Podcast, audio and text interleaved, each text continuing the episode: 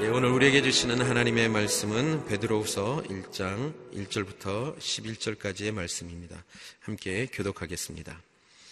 예수 그리스도의 종이며 사도인 시몬 베드로는 우리 하나님과 구주 예수 그리스도의 의로 인해 우리와 똑같이 보배로운 믿음을 받은 여러분에게 하나님과 우리 주 예수를 아는 지식으로 인해 은혜와 평강이 더욱 풍성하기를 빕니다.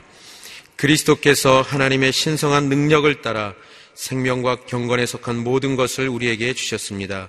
이는 하나님의 영광과 존귀하심으로 우리를 부르신 그분을 아는 지식으로 말미암은 것입니다. 그분은 우리에게 보배롭고 지극히 큰 약속들을 주셨는데 이는 이것들을 통해 여러분이 세상의 정욕 가운데 썩어져 가는 것을 피하고 신의 성품에 참여하는 사람들이 되게 하려는 것입니다.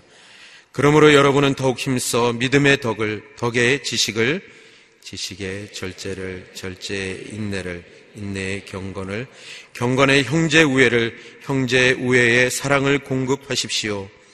이런 것들이 여러분에게 있고 또 풍성하면 여러분은 우리 주 예수 그리스도를 알기에 게으르거나 열매 없는 사람들이 되지 않을 것입니다. 그러나 이런 것들이 없는 사람은 앞을 볼 수 없는 눈먼 사람이며 자기 과거의 죄가 깨끗하게 된 사실을 잊어버린 사람입니다. 그러므로 형제들이여 더욱 힘써 여러분의 부르심과 택하심을 굳건히 하십시오. 여러분이 이것들을 향하면 결코 넘어지지 않을 것입니다. 함께 읽겠습니다. 이렇게 하면 우리 주시며 구주신 예수 그리스도의 영원한 나라에 여러분이 넉넉히 들어가게 하실 것입니다. 아멘. 할렐루야. 할렐루야. 아, 귀하신 하나님을 찬양합니다. 아, 이곳에 오게 하신 하나님, 또 함께 예배하게 하신 하나님께 아, 영광을 돌리는 귀한 시간이 되길 원합니다. 이 시간 먼저 저희가 기도하고 시작하기 원하는데요. 어, 오늘은 좀 특별한 기도를 드리고 시작하고 싶습니다. 어, 하나님께 드리는 찬양의 기도로 어, 함께 드리고자 합니다. 함께 기도하겠습니다. 하나님 감사합니다. 오늘 우리에게 이렇게 귀한 시간을 주셨으니 하나님의 은혜로 이 자리에 임하여 주시고 우리와 함께하여 주시옵소서.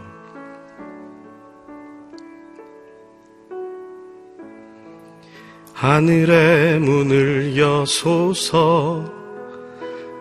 이곳을 주목하소서.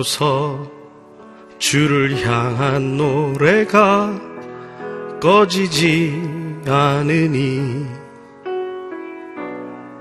하늘을 열고 보소서. 이곳에 임재하소서 주님을 기다립니다. 기도의 향기가 하늘에 닿으니 주여 임재하여 주소서 이곳에 오셔서 이곳에 앉으소서 이곳에서 드리는 예배를 받으소서. 주님의 이름이 주님의 이름만이 오직 주의 이름만 이곳에 있습니다. 이곳에 오셔서 이곳에 앉으소서 이곳에서 드리는 예배를 받으소서. 주님의 이름이 예수의 이름만이 오직 예수 이름만 이곳에 있습니다. 말씀 육신되이 땅에 오신 예수 그리스도께서 지금 이 자리에 임하셔서 하나님의 말씀을 믿음으로 받는 하나님의 귀한 아들, 딸들에게 사이사이 다니시며 만져주셔서 이 시간 우리의 영과 혼과 육이 치유되고 회복되는 놀라운 기적의 역사가 일어나게 하여 주시옵소서 놀랍고 아름다우신 예수 그리스도의 이름으로 간절히 기도합니다. 아멘. 오늘 하나님의 사랑과 약속을 받은 여러분과 저는 말씀해 주신 것처럼 신의 성품에 참여하는 사람들 이라는 주제로 말씀을 나누려고 합니다. 신의 성품에 참여하는 사람들은 기도했던 것처럼 날마다 순간마다 하나님의 임재 속에서 고백하며 살아가는 사람들을 이야기합니다. 하나님의 임재 속에서 하나님을 체험하고 사는 사람들은 어떤 사람일까요? 그가 바로 신의 성품에 참여하는 사람들이라는 것입니다. 그러면 신의 성품에 참여한다는 것은 무엇을 얘기하는 것입니까? 그것은 세속적으로 말하듯이 신기가 가득한 사람이 되는 것을 말하는 것입니까? 이 시대에 얼마나 많은 문화들이 귀신의 문화에 속해 있습니까? 우리 아이들이 귀신의 만화를 보며 자라가고 있는 것을 우리는 보고 있지 않습니까? 우리 아이들이 그것을 보면서 그런 귀신의 문화를 받아들이고 신기가 충만한 아이들로 자라는 것을 원하지는 않으실 것입니다. 하지만 털어낼 수 없는 먼지처럼 우리에게는 그러한 문화들이 다가오고 있는 것이죠. 신기로 가득한 사람들을 만드는 것이 신의 성품에 참여하는 사람들이 아닙니다. 또 신의 성품에 참여하는 사람들이라는 것은 신의 경지에 도달하기 위해서 도전하는 사람들이 되라는 것도 아닙니다. 극한의 상황 속에서 끝없이 끝없이 도전하고 또 도전하는 사람들이 돼야 된다는 것. 그것이 이 시대가 주는 도전이고 또한 과제입니다. 무한 경쟁 시대에서 우리 아이들은 끝없이 교육을 받으며 자라갑니다. 어떻게 풀 수 없는 문제처럼 하나의 굴레처럼 정말 불교에서 말하는 하나의 윤회처럼 하나의 멍해처럼 하나의 겁처럼 그렇게 흘러가는 것이 이 시대의 교육과 그리고 성장하는 아이들의 모습 같습니다. 제가 어렸을 때 1학년 때 배웠던 것이 생각나요. 왜냐하면 저희 딸이 이제 8살이 되기 때문입니다. 이제 초등학교에 들어가게 돼요. 그 아이가 지금 배우는 것과 제가 8살 때 코수건을 달고 가서 배웠던 것과의 차이점을 생각해 본 거예요. 저는 처음에 초등학교를 들어갔더니 하얀 백지 연습장을 이렇게 스프링 노트를 준비해 오라고 하더라고요. 혹시 기억나십니까? 그것을 반을 접고 또 반을 접고 또 반을 접으면 8칸 줄이 나오잖아요. 그럼 그 여덟 칸 줄을 가지고 종이에다가 연필로 그리는 거예요. L자 같은 거. 이렇게 L자 같은 거 이렇게 그렸던 기억 있으세요? 다른 나라 초등학교를 나오셨어요. 한국 초등학교는 그랬습니다. 이렇게 일자를 그리고 그것이 다 끝나면 거꾸로 그리는 거예요. 그게 뭐냐면 요즘 말하는 소근육 운동입니다. 소근육 개발을 하는 것이죠. 처음에는 그 점선대로 그리는 게 너무 어려웠어. 하지만 그리다 보면 그것이 자연스럽게 L자가 그려지는 거고 거꾸로 L자가 그려지게 되는 거죠. 그러면서 이렇게 물결 무늬를 그리기도 했고 직선을 그리기도 했습니다. 제 딸이 요즘 풀고 있는 문제집은 기서, 기적의 연산법이라는 책을 풀고 있어요. 혹시 보신 적 있습니까? 저는 그 책을 보고 경악을 했습니다. 왜 이것을 풀어야 되는지 몰랐지만 일단 풀라고 했습니다. 그런데 이 아이가 풀고 있습니다. 초를 재고 한 줄의 문제를 푸는 동안 몇 초가 걸리는지를 잽니다. 자기 나름대로 경쟁이 붙어서 처음 문제보다 두 번째 문제에 시간이 더 걸리면 에이 하고선 다시 도전합니다. 그러면서 머릿속에 산수를 집어넣고 있는 것이죠. 1 더하기 3은 4라는 것을 1 더하기 5는 6이라는 것을 집어넣고 있는 거예요. 그 아이는 지금 중국 땅에 있기 때문에 중국어도 배우고 있고 국제학교는 아닌데도 영어도 가르쳐야 한다고 해서 영어도 배우고 있어요. 여기가 국적이 한국이라는 사실은 자기가 알고 있습니다. 하지만 혼돈스러운 것이죠. 이 무한 경쟁의 시대에 우리 아이들은 그렇게 자라고 있습니다. 정말 신의 경지에 도달하는 것은 그렇게 극한의 경지에 우리가 나아가서 끝까지 도전하고 그것을 이루어내고 성취하는 것이 신의 성품에 참여하는 것일까요? 성경은 그렇게 말하고 있지 않습니다. 세속적인 신기가 있는 사람들이나 신의 경제에 도전하는 사람들이라고 말하지 않고 신의 성품에 참여하는 사람들은 다시 말하면 하나님의 성품에 참여하는 사람들이라는 존재는 바로 하나님의 성령으로 충만해서 자기 안에 창조 때부터 가지고 있었던 하나님의 속성을 드러내며 살아가는 삶을 말한다는 것을 얘기한다는 것이죠. 다시 말하면 세상의 소금이라고 세상의 빛이라고 불려지는 삶을 사는 사람들이 된다라는 것이죠. 저는 저 여러분이 이미 그러한 존재가 되었음을 믿습니다. 그것을 믿으십니까? 믿으십니까? 네, 믿으십시오. 한번 따라 하시죠. 나는 이미 하나님의 성품에 참여하는 사람들입니다. 우리는 이미 하나님의 성품에 참여한 사람들입니다.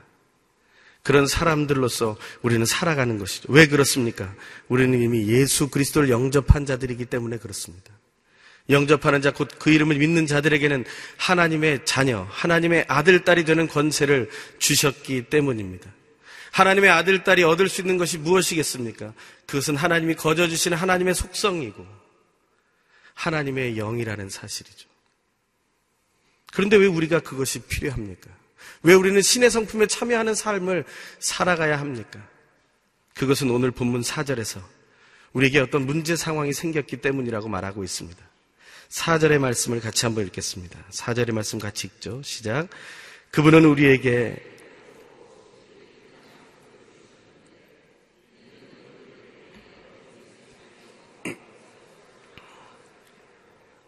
신의 성품에 참여하는 사람들이 되게 하려는 것입니다. 우리가 세상의 정욕 가운데 썩어져 가는 것을 피하게 하는 것. 다시 말하면 세상의 정욕 가운데서 우리가 썩어져 가고 있기 때문에 그렇다는 것입니다. 우리는 지금 이 세상에 살고 있습니다. 세상 문화에서 세상의 경험을 하면서 또한 우리의 육체와의 도전과 갈등 속에서 살아가고 있습니다. 우리의 질병과 상황의 고통 속에서 이 현실의 문제 속에서 살아가고 있어요. 저는 중국 청도 땅에 살고 있습니다. 중국 청도 땅이라는 곳은 한국 사람이 많을 때는 15만 명이나 같이 모여 살았던 아주 한국 사람의 도시이기도 합니다. 하지만 지금은 통계적으로 한 5만 명 정도 남았다고 합니다. 많은 사람들이 앞으로도 떠날 예정이라고 합니다. 왜냐하면 중국에서 한국의 중소기업가들을 버렸기 때문이라고 생각하고 있습니다. 왜냐하면 더 이상 그들과 거래해서 나올 것이 없다라고 생각했다라는 것이죠. 인건비도 그만큼 올라갔고 본인들도 어느 정도 기술력이 되었다라는 사실을 인지했다는 것입니다. 청도 땅에서 앞으로 바라볼 수 있는 것은 앞으로 무엇을 어떻게 할 것인가에 대한 고민들 속에 살아갑니다. 거기에 또 하나 세계적인 경제 저성장이라는 흐름이 들어오면서 더욱더 어려워하고 있습니다. 동남아시아로 인도네시아로 어디로 갈 것인지에 대한 고민을 하고 있지만 섣불리 결정할 수 없는 상황들이 그 앞에 놓여져 있다라는 것이죠. 이런 상황 속에서 우리가 어떻게 세속에 젖지 않고 살아갈 수 있겠습니까? 어떻게 이 세상의 문화와 상황 속에서 생각하지 않고 살아갈 수 있습니까? 그들이 직업을 잃으면, 그들이 사업을 잃게 되면, 그들은 더 이상 우리의 아이들을 키울 자금도 없어지고, 우리의 문화 생활을 즐길 수 있는 여력조차 없어지는데, 어떻게 우리가 그것을 내려놓을 수 있겠는가? 끝까지 붙잡고 나아가야 되는 상황이 이루어지는 것이죠.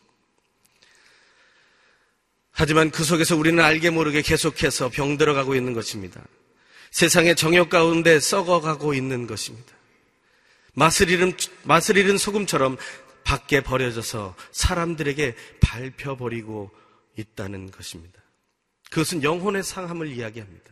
그 영혼이 상하는 것을 얘기합니다. 단지 육체가 상하는 것은 믿는 사람들이나 믿지 않는 사람들이나 동일한 것입니다. 상황이 어려움이 겪는 것은 바로 믿는 사람이나 믿지 않는 사람이나 똑같은 것입니다. 하지만 이 영혼의 상함을 생각하고 감지할 수 있는 것이 바로 예수 그리스도를 믿는 우리가 가진 특권이 아니겠습니까? 세상의 문제 속에서, 세상의 정욕 속에서 우리의 영혼이 상하고 있습니다. 그것은 마음과 영이 부패하고 있다는 것입니다.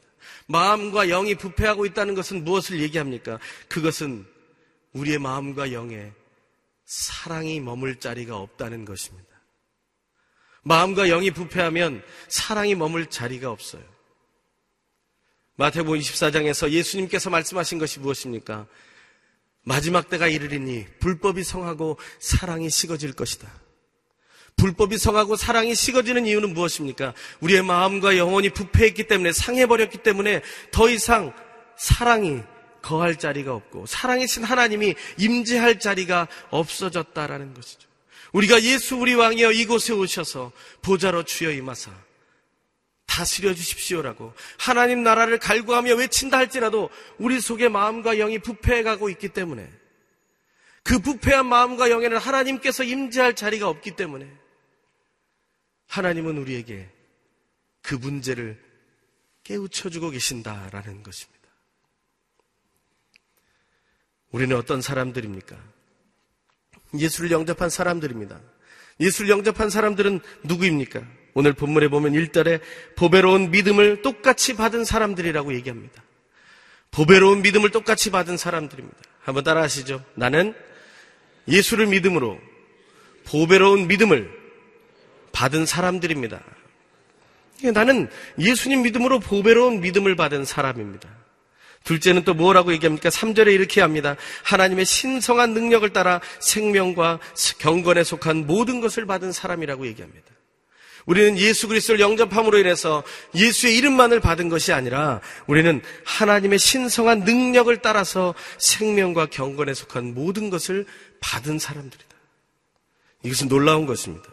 여러분, 이러한 능력을 준다면 세상에 수없이 많은 사람들이 돈을 들고 달려올 수 있다는 사실을 알고 계십니까? 우리가 예수를 너무나 쉽게 믿고 있기 때문에 우리가 그것을 누리지 못하는 것이에요. 세상에서는 지금 이 신성한 능력과 생명과 경건에 속한 것을 얻기 위해서 얼마나 매진하고 있는지 모릅니다. 이 뉴에이지 무브먼트라는 것을 가지고 지금 벌써 한 20여 년 동안 지속적으로 그 문명이 온 세상을 뒤덮고 있다는 사실이죠. 우리는 그것을 귀중하게 여길 줄 모르는 그런 단점을 가지고 있습니다. 또한 3절에서는 이렇게 얘기합니다. 우리는 하나님의 영광과 덕으로 존귀하심으로 부르심을 받은 사람이라고 얘기합니다. 그냥 부름 받은 것이 아닙니다. 하나님의 영광과 덕으로 부르심을 받은 거예요. 저는 청도 온누리 교회에서 매번 설교합니다. 매일같이 설교합니다. 저희는 부목사님과 저 둘이 있어요. 그렇기 때문에 설교를 나눌 기회도 많지 않습니다. 그냥 있으면 다 해야 합니다. 설교를 합니다. 계속 설교를 합니다. 하지만 행복합니다. 하지만 청도 온누리 교회 설교하는 중에 메일을 받았어요. 해외 비전교회 목사님들 설교 장소가 정해졌다. 기대가 됐습니다. 이번에는 어딜까? 작년에는 제가 양재 7, 9시 뜨는 별 예배하고 서빙고 9시에 뜨는 별 예배를 설교했거든요. 야간으로 주로 놀았는데 갑자기 이번에는 양재 일부 설교를 영광이었습니다. 양재 일부 예배는 사실은 제가 오늘 교회 서빙고에서 6년이 있었던 동안에 한 번도 드려보지 못한 예배였거든요. 왜냐하면 저는 CGN TV에서 일했기 때문에 서빙고 일부 예배가 라이브의 메인입니다. 왜냐하면 그때 하영조 목사님이 나오셨고, 그때 하영조 목사님이 영상을 녹화해서 그 다음 영상을 계속 틀어야 했기 때문에 가장 중요한 예배가 서빙고 일부 예배여서 사실은 양재 일부 예배 똑같은 시간에 드렸던 예배는 제가 관심을 갖지 못했어요. 다른 예배들은 제가 다 와봤습니다. 하지만 양재 일부만큼은 제가 와보지 못했어요. 그런데 하나님이 양재 일부 예배라는 것을 허락해 주신 거예요. 얼마나 감사했는지. 양재 일부 예배 온 것이 얼마나 영광스러웠는지 모릅니다. 누가 바꾸자고 그럴까봐. 제가 그냥 교회에서 해외 비전교회로 가 있는 목사님들이라면 그냥 당연하게 서빙고나 양재나 캠퍼스에 설교를 하는 것이다 라고 생각할 수 있지만 그렇게 생각이 들지 않더라고요. 특별히 양재 일부 예배 부르심을 받았다는 그 자체가 너무나 영광이었어요. 그래서 제가 올라오기 전에도 우리 박종길 목사님께 불러주셔서 영광입니다라고 인사를 드렸어요. 정말 진심의 인사였습니다. 그냥 이 자리에 불러주신 것만 해도 이렇게 영광인데요. 하나님이 여러분을 부르셨다는 사실이 여러분에게 영광이 되길 간절히 소망합니다. 정말 하나님이 불러주셨다는 그 자체가 여러분을 감격하게 하기를 간절히 원합니다. 그 감격이 여러분에게 사라지면 여러분은 세상에서 부패하고 있는 것입니다. 그 영과 혼이 썩어가고 있는 거예요. 싸이가 대통령 취임식 바로 전에 공연 행사의 마지막 순서를 장식하게 됐다고 보도가 나오더라고요. 한국 대통령이 서는 자리에 싸이가 부를 노래는 강남 스타일과 챔피언. 강남 스타일이라는 노래의 가사가 어떤 가사입니까? 갈 때까지 가보는 대한민국을 만들겠다는 것입니까? 성적으로 미혹이 가득한 그런 노래의 가사가 대통령 취임식에 마지막 식전 행사로 울려 퍼지게 된다는 것이 가슴 아픕니다. 하지만 얼마나 쌓이는 영광일까요? 지금 최고의 영광을 누리고 있을 것입니다. 하나님 나라가 임하게 될 때, 천사의 나팔 소리가 들리게 될 때, 여러분의 이름이 불려질 것이라 믿으십니까? 그 이름이 불려질 때 여러분의 마음이 감격하게 되기를 간절히 소망합니다. 그 감격이 여러분에게 지금부터 영원까지 이르게 되기를 간절히 소망합니다. 그 감격 속에서 승리하십시오. 세상의 작은 것들에 만족을 두지 마십시오.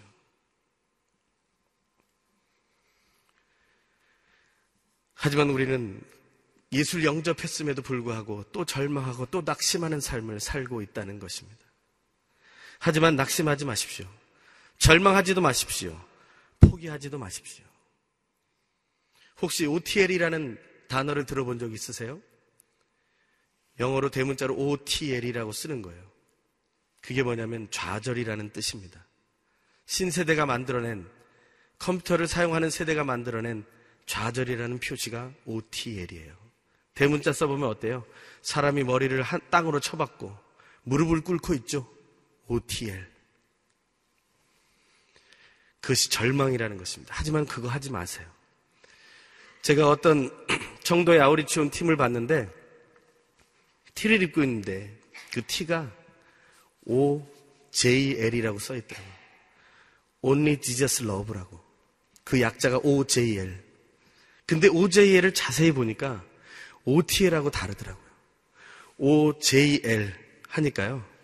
그 모양이 기도하는 모양이 나오더라고요. 기도하시자는 겁니다.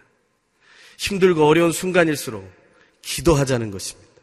OTL 하지 말자라는 말로만 끝나지 말고 OJL 기도하자라는 것이죠. 하나님 앞으로 나아갈 때 우리가 기도하자는 것입니다. 낙심, 절망, 포기는 이른 선택입니다. 우리는 끝까지 기도하는 믿음의 사람들임을 선포하고 살아가십시오. 그 근거는 무엇입니까?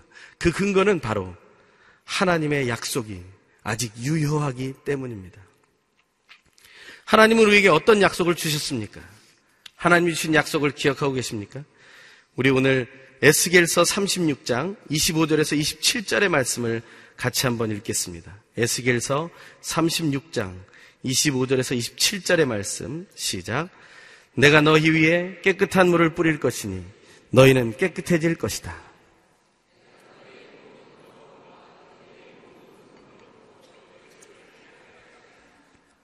내가 너희에게 새로운 마음을 주고 너희 안에 새로운 영을 줄 것이다.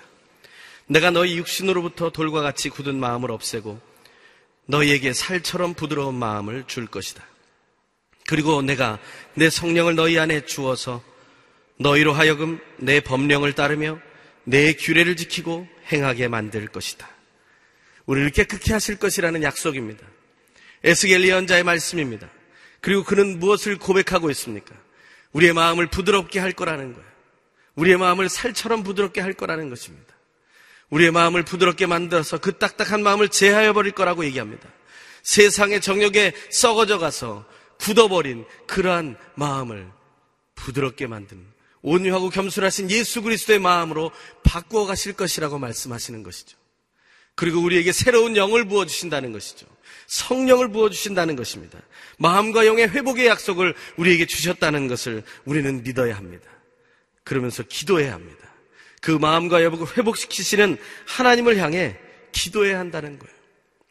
하지만 하나님께서 이 약속을 이루시는 이유는 단지 우리가 세상의 정욕에서 썩어가고 있기 때문만이 아니라는 것입니다. 이보다 더 큰 이유가 오늘 본문 에스겔서 말씀 앞에 나오고 있다는 거예요. 그 문제가 무엇입니까? 우리 에스겔서 36장 22절에서 23절의 말씀을 다시 한번 읽겠습니다. 시작. 그러므로 너는 이스라엘 족속에게 말하여라. 주 여호와가 이렇게 말한다. 이스라엘 족속아, 내가 이런 일을 하는 것은 너희를 위해서가 아니라 그곳으로 갔던 민족들 사이에서 너희가 모독한 내 거룩한 이름 때문이다. 너희가 그들 가운데 더럽히고 민족들 사이에서 더럽혀진 내 위대한 이름을 내가 거룩하게 할 것이다.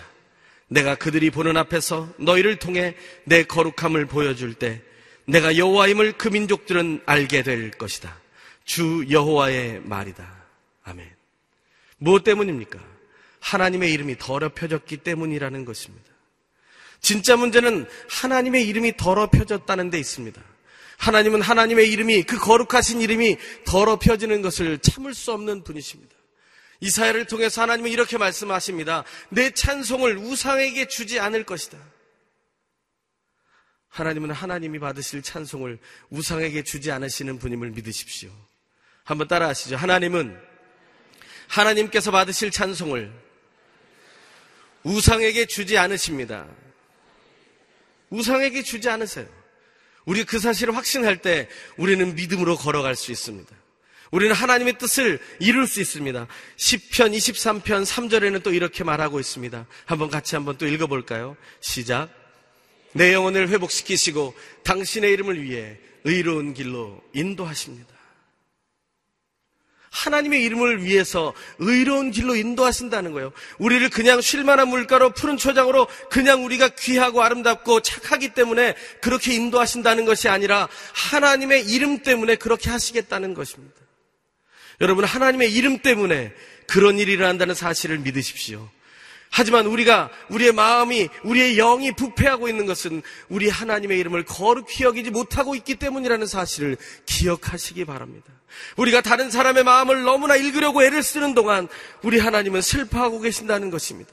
우리가 우리의 리더의 마음을 읽고 어떻게 하면 이 세상의 흐름을 읽고 어떻게 하면 우리의 미래를 읽기 위해서 애쓰는 그 마음을 갖는 동안 하나님은 슬퍼하신다는 거예요. 그 모든 것을 주관하고 이끌고 계시는 역사의 주관자이신 하나님을 놓치고 있다는 사실에 하나님은 슬퍼하신다는 것입니다. 하나님의 이름을 거룩히 여기십시오. 주기도문, 예수님께서 가르쳐 주신 그 주기도문의 첫머리는 어떻게 시작됩니까? 마태복음 6장 9절의 말씀을 다시 한번 읽겠습니다. 시작. 그러므로 이렇게 기도하라. 하늘에 계신 우리 아버지, 주의 이름을 거룩하게 하시며. 예수는 왜 모든 사람들에게 하나님께 드리는 기도의 첫머리에서 그 이름을 거룩하게 여기라고 고백하는 그 기도부터 시작하게 하셨을까? 이것이 바로 하나님이 우리의 회복을 원하시는 가장 근본된 이유가 되기 때문입니다. 여러분이 세상 살아갈 때 어떠한 삶의 이유가 없더라도 하나님의 이름이 거룩해지는 것만큼은 여러분 삶의 모든 것에 앞선 이유가 되기를 간절히 소망합니다. 한번 따라 하시죠. 내 삶의 가장 첫 번째 이유는 하나님의 이름을 거룩하게 하는 것입니다. 하나님의 이름을 거룩하게 하는 것, 그것이 바로 우리의 소망입니다. 그것이 베드로 전후서를 썼던 베드로의 소망이기도 했습니다. 베드로는 자신의 사명이 바로 하나님 나라를 전파하는 것뿐만 아니라 하나님의 더 크신 뜻을 기억하게 하는 것이라고 말하고 있습니다. 오늘 보면 뒤에 나오는 베드로후서 1장 12절에서 15절의 말씀을 저 여러분이 함께 읽기를 원합니다. 베드로후서 1장 12절에서 15절의 말씀 같이 한번 읽어보죠. 읽어보죠. 시작. 그러므로 여러분이 이것들을 알고 또 여러분이 이미 받은 진리 안에 굳게 서 있다 해도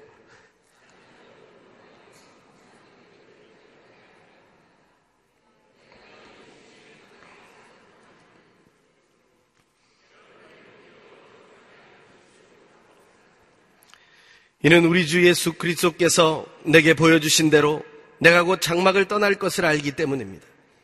나는 내가 떠난 뒤에도 여러분이 항상 이것들을 기억하게 하려고 힘쓰고 있습니다.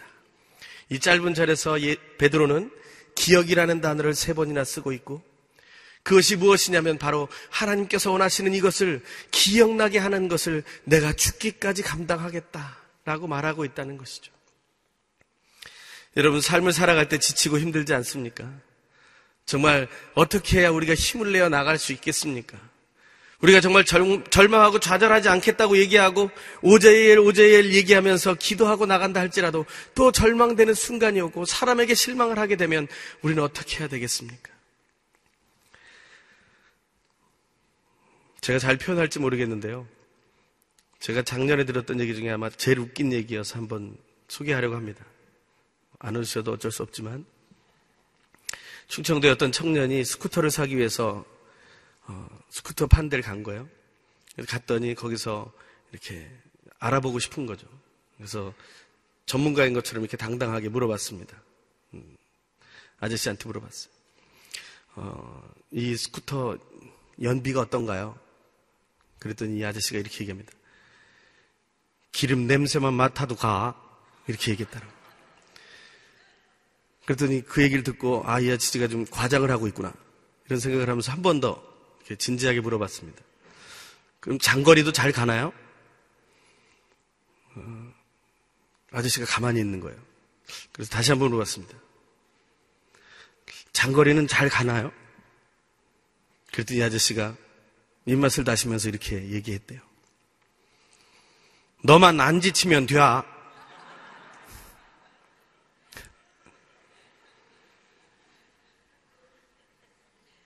우리만 안 지치면 되는 거예요. 하나님이 함께 하시면 우리만 안 지치면 돼요. 베드로가 어떻게 죽었는지는 전설 속에 남아 있습니다. 코바데스라는 영화에 보면 로마에서 사람들이 네로의 박해를 받으면서 죽어갈 때 사람들이 베드로를 살리고 싶어서 피신시키죠. 그래서 어떤 소년과 함께 베드로는 로마를 떠나갑니다. 로마를 떠나가면서 로마에서 지금 무슨 일이 일어날까 걱정을 하고 고민을 하는 그런 베드로에게 그 한 소년을 통해서 하나님은 말씀하시죠. 그 말씀은 무엇이었습니까? 베드로는 지금 어디를 가느냐? 주님 어디로 가십니까? 코바데스 도미네. 나는 지가, 네가 지금 나온 로마로 다시 십자가를 지러 들어간다. 베드로는 그 말씀을 하나님의 음성으로 듣고 다시 로마로 들어가서 십자가에 거꾸로 못 박혀 죽는 순교를 당한다고 얘기합니다. 우리가 지칠 때가 있습니다. 하지만 하나님은 지치지 않으십니다. 이사야 9장의 말씀처럼 만군의 여호와의 열심히 일을 이루신다는 것이죠. 그걸 믿으십시오. 힘들고 어려운 시간이 계속될지도 모릅니다. 하지만 우리가 지치지 않아야 합니다. 우리가 지치지만 않으면 우리는 걸어가게 됩니다. 지치지 않고 나아가는 방법이 무엇입니까? 그것이 바로 오늘 본문에 나오는 신의 성품에 참여하는 자의 성숙 단계 여덟 가지를 우리가 늘 묵상해야 한다는 것입니다. 이 여덟 가지 여러분들에게 다 말씀드릴 수 없기 때문에 간략하게 말씀드리고 마치고자 합니다. 한번 본문을 읽겠습니다. 우리 5절부터 7절의 말씀 같이 읽겠습니다. 시작. 그러므로 여러분은 더욱 힘써 믿음의 덕을, 덕의 지식을, 지식의 절제를, 절제의 인내를, 인내의 경건을, 경건의 형제외를, 형제외의 사랑을 공급하십시오. 이 그림을 그냥 그려보면 이렇게 밑에서부터 깔아 올라가는 하나의 그림이 되어지는 거죠. 제일 밑에는 뭐죠? 한번 보시죠. 제일 밑에는 믿음. 그 위에는요, 덕. 그 위에는 지식. 그 위에 절제. 절제 위에 인내. 인내 위에 경건. 경건 위에 형제 위에 형제 위에 사랑을 공급하는 이 여덟 가지의 삶을 계속해서 살아가야 한다는 것입니다. 저는 여덟 가지의 덕목이 여러분들에게 너무나 중요한 인생의 덕목이 되길 간절히 소망합니다. 여러분이 도전할 수 있는 가장 아름다운 것이 되기를 간절히 바랍니다. 그것을 분류해보면 이런 것입니다. 제일 밑에 깔리는 믿음이라는 것과 위에 덮이는 사랑이라는 것은 오직 하나님께로부터 오는 것입니다. 믿음은 하나님께로부터 온 선물입니다. 그리고 사랑은 사랑이신 하나님이 우리의 임재하시는 것을 얘기합니다. 그래서 믿음과 사랑이라는 하나님이 허락하신 것 위에 하나님이 우리에게 주신 것을 개발해가며 쌓아가는 것을 얘기합니다. 그것은 바로 하나님의 속성입니다. 하나님의 속성을 배워가며 쌓아갈 수 있는 것이죠. 믿음은 칼과 같은 것이에요. 히브리서 4장 12절의 말씀처럼 하나님의 말씀은 날선 검과 같다고 했죠. 좌우의 날선 어떤 검보다도 예리하다고 했습니다. 모든 것을 찔러 쪼갠다고 했어요. 그렇게 날카로운 것이 믿음입니다. 하지만 그 믿음에 덕을 입히면 다른 사람들이 그 믿음을 받아들일 수 있게 됩니다. 저는 그 믿음이 덕을 입히는 것을 이렇게 설명합니다. 우리에게 작년 올림픽을 통해서 알게 된 펜싱이라는 종목 있잖아요. 그 펜싱 칼의 끝이 얼마나 날카롭습니까? 그것은 침처럼 날카로운 것이죠. 하지만 경기 중에는 결코 그런 칼을 쓸 수가 없습니다. 그 칼 앞에 동그란 봉을 끼는 것이죠. 그 봉을 끼울 때 그 검은 펜싱용 칼이 되는 거예요. 결투용 칼이 되지 않는다는 것이죠. 믿음은 칼과 같은 것이에요. 펜싱용 칼처럼 날카로운 것입니다. 하지만 덕은 그 앞에 봉을 꽂는 것입니다. 그것을 통해서 사람들은 우리의 믿음이 어떠한가를 알게 됩니다. 믿음만 가지고 살다가 시험에 드는 사람들이 많습니다. 믿음만 가지고 살다가 깨어지는 공동체들이 많습니다. 하지만 그것에 덕을 입히기 시작하면 놀라운 변화가 일어납니다.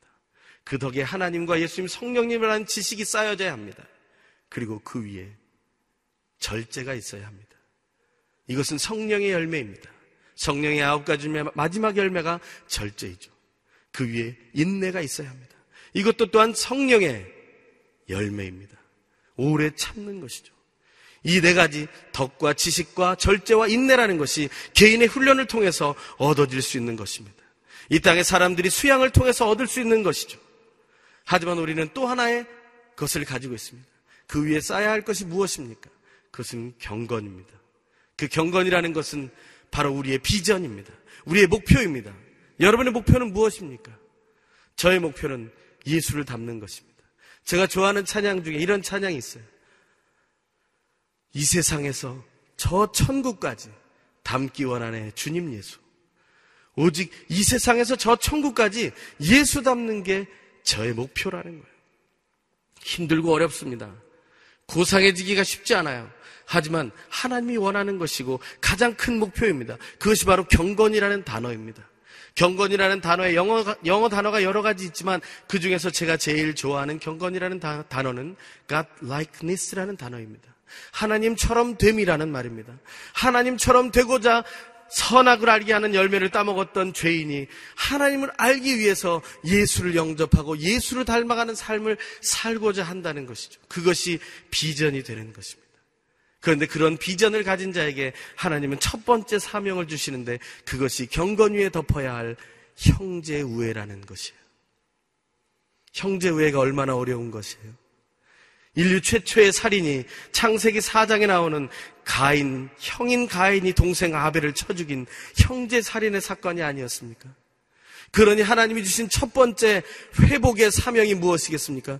그것은 형제 살인을 회복시키는 형제 사랑이라고 말하는 것이죠. 요한일서에서 요한이 말하기를 형제를 사랑하지 않으며 하나님을 사랑한다고 말하는 자는 다 거짓말이라고 말하고 있는 것이 정말 맞는 말이 아니겠습니까? 우리의 가정과 가문과 우리의 형제들을 정말 사랑하고 있습니까? 그것이 첫 번째 주신 사명이라는 사실을 여러분 기억하십시오. 첫 번째 미션을 넘어서야 그 다음 사랑의 사명을 여러분들이 받을 수 있는 것이에요. 믿음을 상황 아래 놓지 마십시오. 믿음을 상황 위에 놓으십시오. 그리고 그 위에 덕을, 지식을, 절제를, 인내를, 경건을, 형제 우애를 쌓으십시오.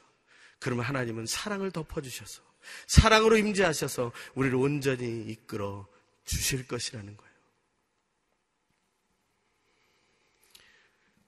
끝으로 한 가지 얘기하고 마치려고 합니다.